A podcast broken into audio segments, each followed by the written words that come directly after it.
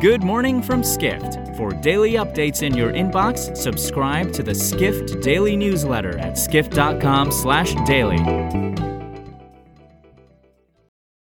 It's Tuesday, November 16th in New York City. And now here's what you need to know about the business of travel today. Travel still faces enormous challenges despite numerous destinations reopening for tourism in recent months.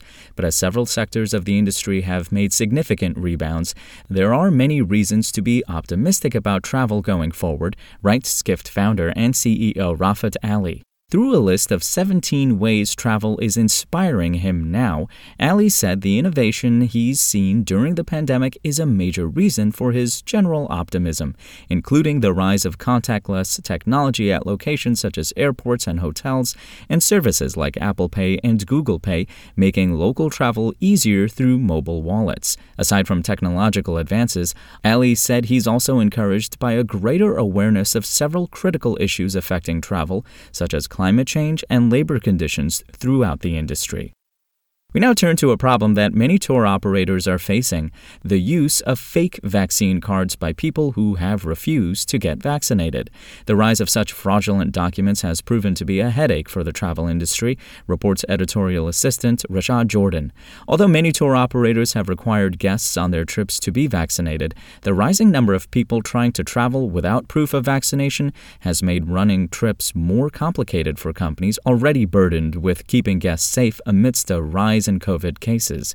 One tour operator executive has said her company has no way of verifying if the vaccination card issued by the U.S. Centers for Disease Control is fraudulent or not. In addition, another executive said that as vaccination requirements and travel protocols vary throughout the world, ensuring that guests don't run afoul of regulations can be stressful. Finally, we look at a significant hire in the aviation industry going to an outsider.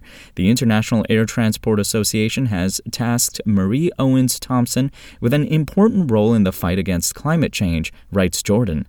The aviation industry's global trade group announced on Monday that it appointed Owens Thomsen to serve as its chief economist starting on January 4th.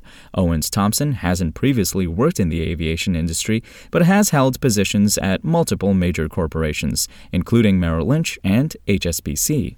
One of her most important duties at IATA will be to lead the aviation industry toward hitting its ambitious target of net zero emissions by 2050. The organization said in a resolution last month that the goal aligns with the Paris Agreement's effort to limit global warming.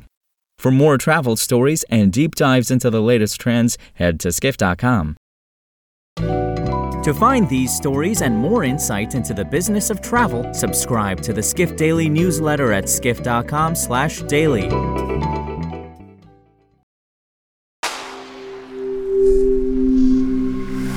SpokenLayer